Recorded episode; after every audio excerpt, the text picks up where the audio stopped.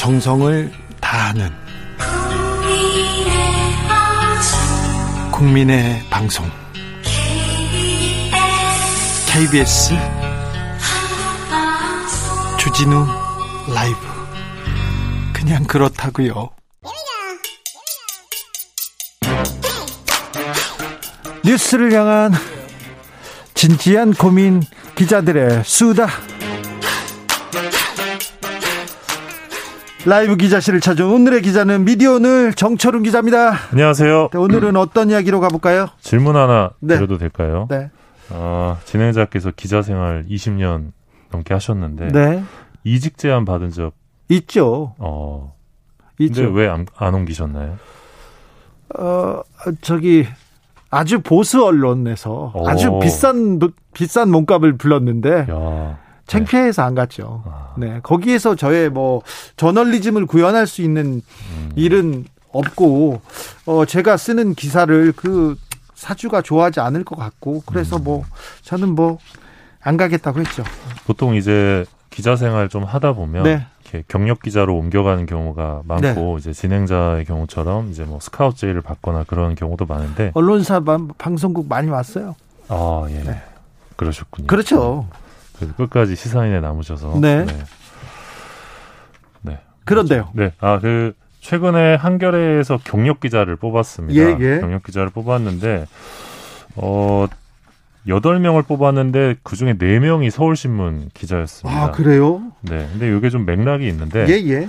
어, 호반 건설이 작년에 서울신문 대주주로 올라서거든요. 그러니까요. 건설사가 지금 서울신문 네 그렇습니다. 네. 그러고 나서 젊은 연차 기자들이 지금 대거 회사를 떠나고 있는 겁니다. 네.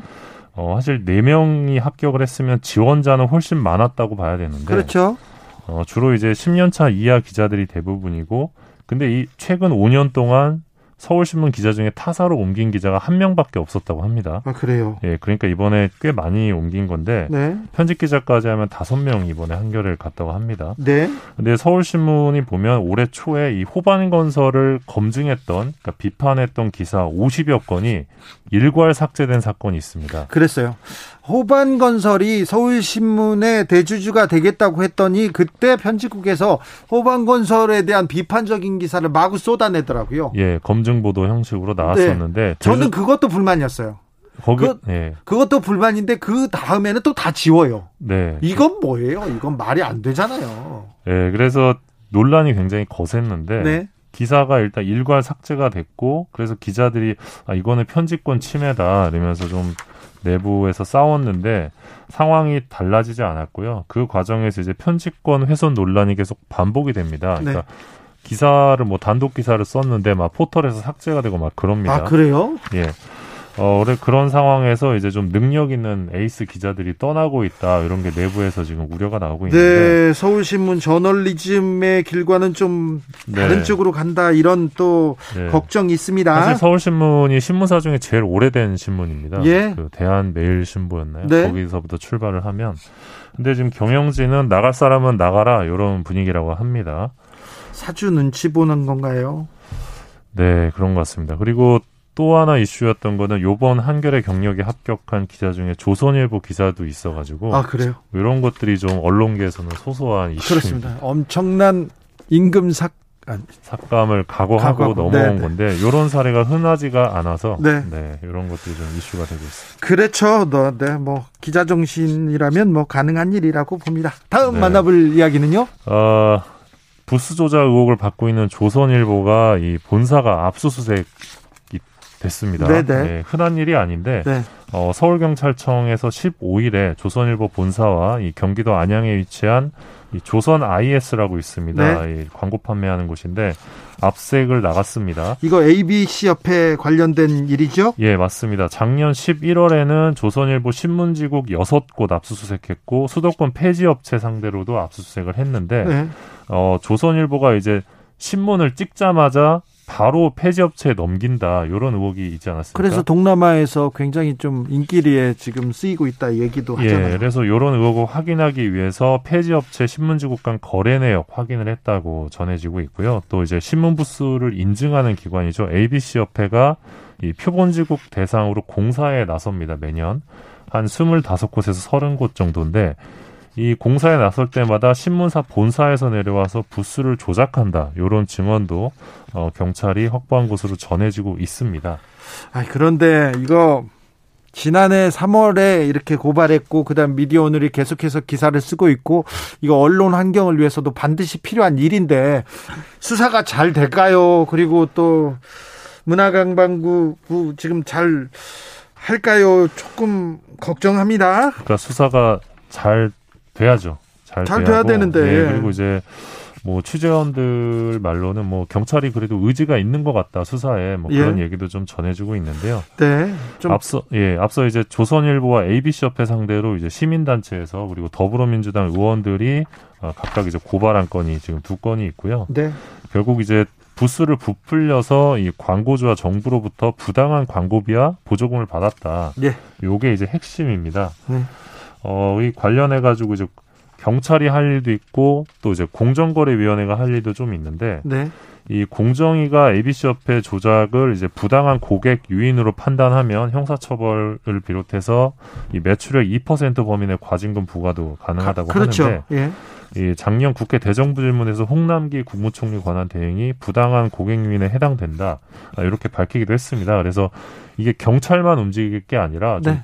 다 움직여야 되는데 어, 내가 제가 너무 과한 기대를 하는 건지 몰라도. 아, 네, 매우 중요한 문제인데. 네, 중요한 문제입니다. 언론의 네. 공공성과 관련해서 가장 또 중요한 문제인데. 네. 아, 이 문제가 어떻게 되는지 윤석열 네. 정부에서는 또 한덕수 총리는 어떤 견해를 가지고 있고 어떻게 처리하는지 예, 그러니까 지켜보자고요. 제 취재원 중에 이제 신문지국장들이 계시는데 네. 체감상 이제 그 지국으로 넘어오는 부스의 50% 이상은 파지라고 해요. 그래요. 바로 버려진다는 거죠. 네.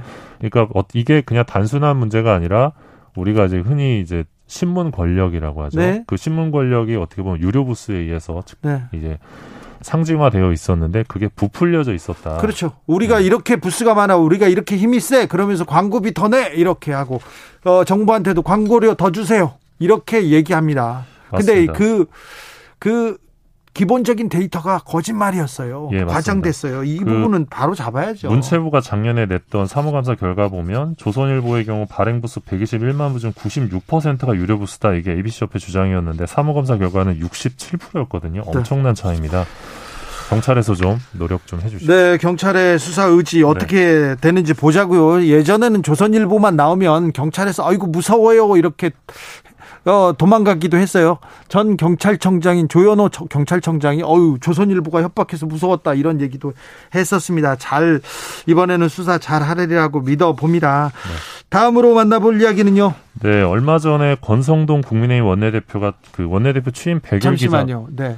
헌법 재판소에서 네. 표현의 자유 관련해서 매우 중요한 판결이 나왔는데 그 얘기는 안 합니까? 그 어제 하셨다면서요 주진우 라이브에서? 제 아니요 잘 안 했어요. 조금 했어 조금. 조금이요? 분석해 주셨어야죠. 자 다른 다른 이제 다른 이야기로 갑니다. 네, 그 취임 100일 기자회견에서 권성동 원내대표가 이 국민의힘은 언론 자유를 지켰던 정당이다. 예. 어떻게 우리가 언론을 장악할 수 있겠냐 이런 말을 했는데 이런 얘기를요.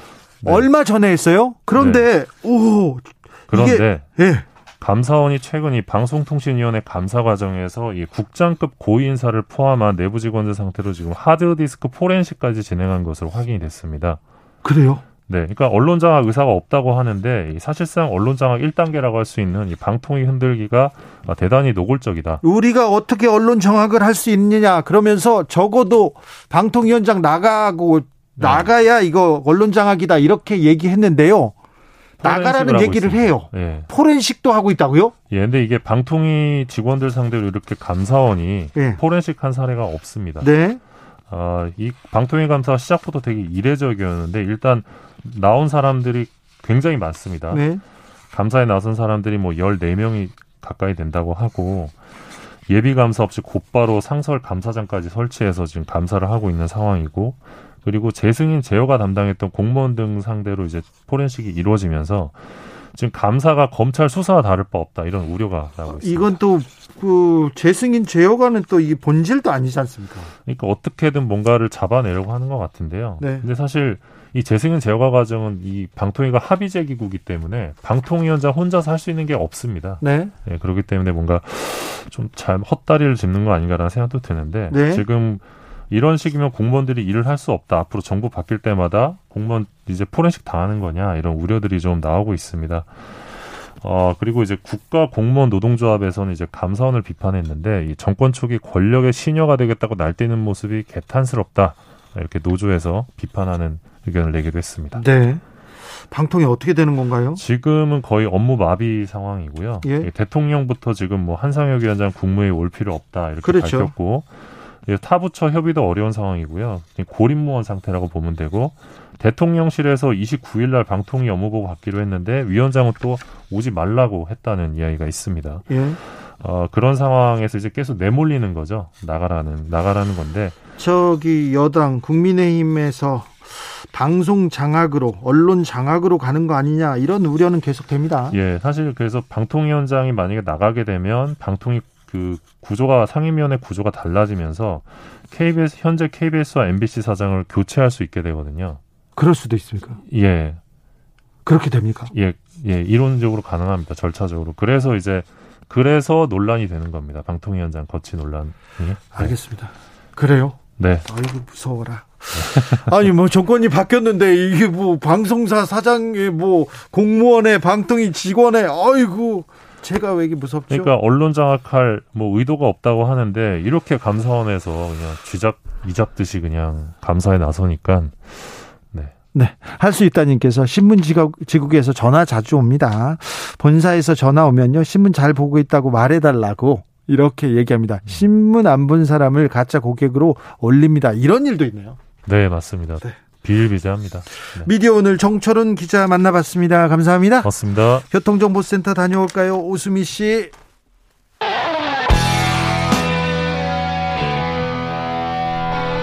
스치기만 해도 똑똑해진다. 드라이브 스루 시사 주진우 라이브.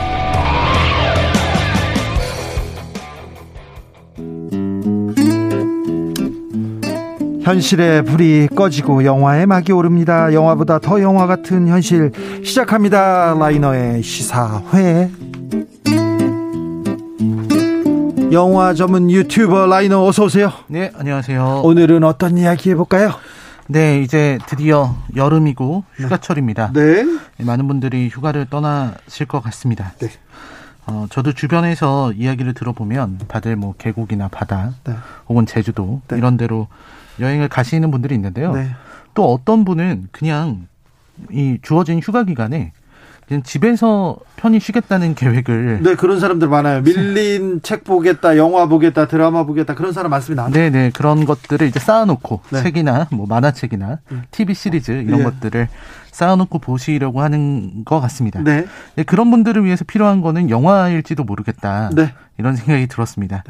네. 그래서 언제는 영화가 안 필요했나요? 네. 네, 그런데요. 네, 그래서 뭐 휴가 때 이동하면서 보실 수도 있고 네. 또 이런 반지의 제왕 같은 판타지 시리즈 영화를 정주행하면 네. 굉장히 꿀맛입니다. 아, 그렇습니까? 좋습니까? 네. 그렇습니다. 네. 근데 거기에다가 뭔가 긴장감 넘치는 스릴러라면 네. 더 바랄 게 없을 것 같아서요. 여름의 스릴러 좋죠. 네. 그래서 오늘 제가 준비한 영화는요. 네. 코엔 형제의 예. 명작입니다. 네. 노인을 위한 나라는 없다입니다. 아, 네. 노인을 나, 위한 나라는 없다. 어, 이거는요. 소설로도 매우 훌륭한 작품. 네, 그렇죠. 소설은 이제 코맥 매카시라고 네. 우리나라에서 그렇게 많이 알려진 것 같진 않아요. 아, 로, 드라는 작품도 있고요. 네, 네, 엄청난 뭐, 뭐 네. 대단한 작가죠. 예, 미국 현대 문학을 대표한다고 합니다. 예. 이 작가의 소설을 이제 코엔 형제라는 또 대단한 이 감독들이 영화를 잘 만들었습니까? 만들었습니다. 이게 어느 정도냐면요. 평론가들의 극찬을 받았고 예. 80회 예, 아카데미 시상식에서 작품상, 감독상, 나무조연상, 각색상 예. 주요 부분을 아주 네 부분이나 네. 수상을 한 대단한 영화입니다. 예. 그래서 어 일단 메카시의 작품을 굉장히 꼼꼼하게 영화로 옮겼다 이런 표 이런, 이런 평가를 받고 있고요. 예. 영화 자체가 분위기가 굉장히 상막하고 음악이 흐르지 않습니다. 네. 이 영화는 OST조차 없어요. 아 그래요? 아예 음악이 흐르지 않는. 아니 정막해요. 사막을 막 걸어가는데 어우 걸어가기만 해도 무서워요. 네, 그쵸. 네. 어, 거기에 아무런 음악도 없이. 아우 그냥 어 하비에르 바, 바르뎀인가요? 네, 맞죠. 그분이 그냥 서 있기만 해도 아우 그냥 무서워요. 영화 속으로 들어가 보겠습니다. 네, 그렇습니다. 어, 이 일단 영화의 줄거리부터 먼저 말씀을 드리면 네. 이 모스라는 남자가 먼저 나타납니다. 네. 이 모스는 사냥을 하러 다니는 사냥꾼이에요. 예. 근데 어, 그 사냥을 하다가 그 갱들이 서로 싸우다가 네. 총격전을 벌이다가 죽어 있는 모습을 발견하게 됩니다. 네. 그리고 거기에서 간신히 숨만 붙어서 어, 물을 달라고 하는 그 생존자를 만나고 그리고 돈가방을 발견해요. 네. 거액의 돈가방입니다. 네. 그리고 모스는 그거를 전부 다 챙깁니다. 그렇죠. 네. 네. 그러니까 어, 어느 하나 지나치지를 않아요. 네. 그러니까 갱들이 싸우고 있는 현장을 보면은 그냥 지나쳤으면 아무 일도 안 생겼을 텐데 네. 굳이 거기에 가고 예. 거기에서 돈가방을 봐도 안 훔쳤으면은 아무 일도 안 생겼을 네. 텐데 굳이 훔치고 네. 물 달라는 사람한테 진짜로 사막이니까 근처에 물이 없잖아요. 네. 집까지 가서 물을 갖고 와서 깽에게 줍니다. 네. 대단한 사람이라고 할 수 있겠는데요. 네. 그 다음에 이제 그 중요한 안톤 쉬거라는 인물이 나옵니다. 아까 말씀하신 하비에르 바르뎀. 네. 하비에르 바르뎀이 그 약간 단발머리를 하고 네. 어, 이 단발머리를 한 사람이 이렇게 무서울 수 있다라는 걸 그렇죠. 보여준 네. 몇안 되는 영화인데요.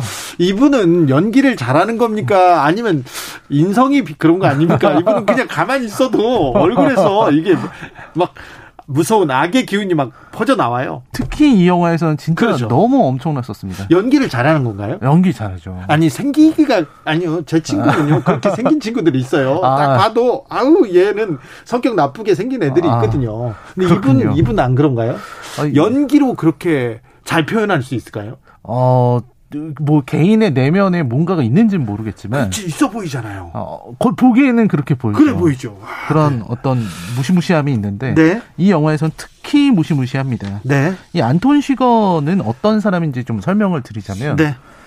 그 살인을 하는 장면이 많이 나와요. 근데 이 살인을 하는 장면도 굉장히 어 독특합니다. 그러니까 뭐 그냥 총을 쏴서 죽인다거나 칼로 찔러서 죽이는 게 아니고 이상한 그 그렇죠 공기 넣는 네. 그걸로 머리에 대, 이마에 대고 그냥 구멍을 뚫어서 죽인다든지 목을 졸라 죽인다든지 뭔가 온갖 이상한 방법으로 사람을 그냥 죽여요. 네. 근데 사람을 죽이는데 일말의 망설임도 없습니다. 네. 일말의 망설임도 없고 그리고 오히려 웃고 있어요. 그러니까 어떻게 보면은 전형적인 그 사이코패스 살인마라고 네. 할수 있겠는데 이 정도의 캐릭터는 이 영화 이전에도 없었고 이후에도 없었습니다. 네. 굉장히 무서운 캐릭터고요. 그리고 굉장히 무섭 어느 정도로 무섭냐면 경찰에 잡혀가도 오히려 경찰들이 걱정이 돼요. 실제로 그 어, 팔, 팔- 손목이 이 수갑을 찬 상태로 경찰을 죽이고 유유히 걸어 나옵니다. 그러니까 도저히 막을 수가 없는 그런 존재가 안톤 시거고요. 네. 그리고 아주 많은 분들이 이제 기억에 남는 정말 무서운 장면이었다라고 하는 장면이 안톤 시거가 그 주유소를 갔습니다. 네. 그 주유소에 있는 이제 그 편의점 같은 데 들어가서 어디만 가도 무서워요 네. 그 편의점 주인이랑 대화를 해요. 네. 근데 물건을 샀어요. 그럼 물건 사서 그냥 나오면 되잖아요. 그러니까요. 물건을 사서 얘기를 하는데 이제 그 어, 가게 주인이 그냥 편하게 이제 친구 이렇게 불렀습니다.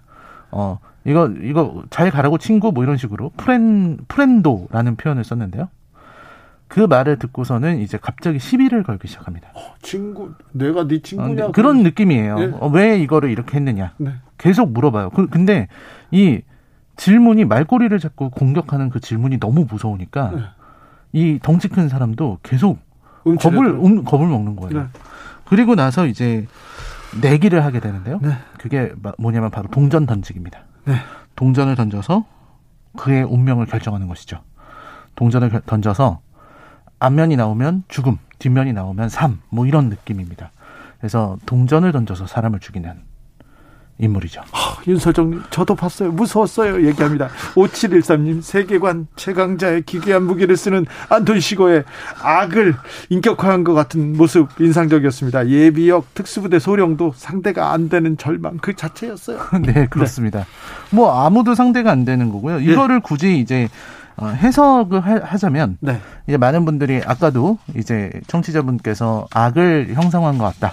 예. 이렇게 말씀하셨는데 살아 움직이는 어떤 재난, 네. 재앙 같은 것입니다. 네. 그래서 그거와 맞닥뜨리면 이제 선택할 수 있는 것은 어, 동전 던지기밖에 없는. 그러니까 피할 수 없는, 거부할 수 없는 운명처럼 다가오는 것이죠. 예. 그래서 이 영화를 보고 있자면 계속해서 무섭습니다. 네. 무섭습니다.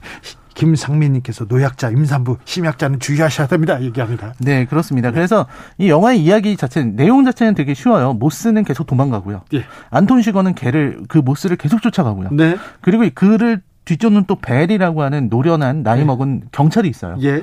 이 셋이 서로 서, 서로가 서로를 쫓는데 어, 놀라운 서스펜스가 있는 게 셋이 제발 만나지 않았으면 좋겠다. 네. 누구도 안톤 시거를 만나지 않았으면 좋겠다라는 그런 생각이 듭니다. 네. 어, 그래서 중간에 보면은 이 안톤 시거를 노리고 어, 오는 그 살인 청법자도 나오거든요. 네. 근데 그 살인 청법자가 되려 당해버립니다. 네. 그러니까 거의 무적의 존재인 거죠. 네. 그리고 모스가 도망가다가 이제 둘이 총격전을 벌이고 이런 장면들이 나오는데요. 네. 그래서 결국 뭐 이야기는 안톤 시거가 모두를 정리했다로 끝나는 내용이죠. 그래요. 그렇죠. 네. 그래서 마지막에 보면은 이제 이 안톤 시거가 그냥 그 모스랑 싸우고 뭐 이런 정도가 아니고 모스의 아내까지 찾아가요. 그래서 아내를 찾아가서 아내에게 이렇게 동전 던지기를 합니다. 아, 써요. 그러니까 아내가 말을 해요. 이럴 필요 없다고. 네. 그리고 이제 강력하게 그를 비판하거든요. 동전 던지기를 해서 우연이라고 하지만 결국 결정하는 것은 당신이다. 예. 동전이 어떻게 나오든 예. 결정은 당신이 하는 거 아니냐라고 네. 하는데 안톤 시거가 되게 의미심장한 말을 합니다. 나 역시 이 동전처럼 여기까지 온 것이다. 그, 그 말에는 어떻게 대답할 수가 없어요. 그리고 동전이 던져지고 아내는 죽었습니다. 죽음의 여부가 정확하진 않지만 네. 안톤 시거가 나올 때 이제 자기 구두를 확인하는 장면이 있거든요. 네. 확실히 죽은 것 같고요. 예. 네. 한나 참, 좀, 어, 좀, 마음이 불편해요. 불쾌하고. 네, 그렇죠. 네. 대단한 명작인데 네. 좀 불편하고요. 좀 어렵기도 하고요. 예. 이 마지막에 이제 교통사고가 나는 장면도 나오는데 이 저도 이제 많은 분들이랑 이렇게 영화 관련된 이야기를 하다 보면 많이 질문이 되게 많이 나오는 네. 그런 영화이기도 합니다. 아, 그렇습니까? 조성빈님께서 결말이 좀 아쉬웠긴 했는데 초중반까지 정말 압도적인 서스펜스 안겨준 영화였습니다. 어우, 얼마 전에 봤는데 살벌했어요. 원숙재님, 서원주님, 제목이 왜 노인이 들어갔는지 이해가 안 되는 영화입니다. 아무튼, 어, 내가 쫄보라는 게 증명됐던 그런 영화예요. 그런데 왜 노인, 제목이 또 어마어마합니다. 이 노인을 위한 나라는 없다라는 제목 자체가 예. 이제 비잔티움을 향해라는 시가 있어요. 예. 예이츠의 시입니다. 네. 이 예이츠의 시인데 그 시에서 가지, 가지고 온 게 노인을 위한 나라는 없다는 거죠. 네. 그 비잔티움을 향해라는 그 시는 내용이 뭐냐면 노인이 어떤 영원불멸한 예술의 세계 그걸 비잔티움에 있다고 생각을 하고 네. 비잔티움으로 가려고 하는 그런 내용입니다. 네. 근데 막상 가보면은 그 비잔티움 그, 그 비잔티움 영원의 세계가 있느냐. 근데 그 노인을 위한 나라는 없는 거죠. 네. 그러니까 그런 어떤 영원 불멸의 어떤 예술의 그런 아름다운 세계는 이런 불완전한 사람에게는 주어지지 않는 것이죠. 예. 그래서 노인을 위한 나라는 없답니다. 네. 그러니까 이 영화의 내용도 사실은 뭐 그런 겁니다.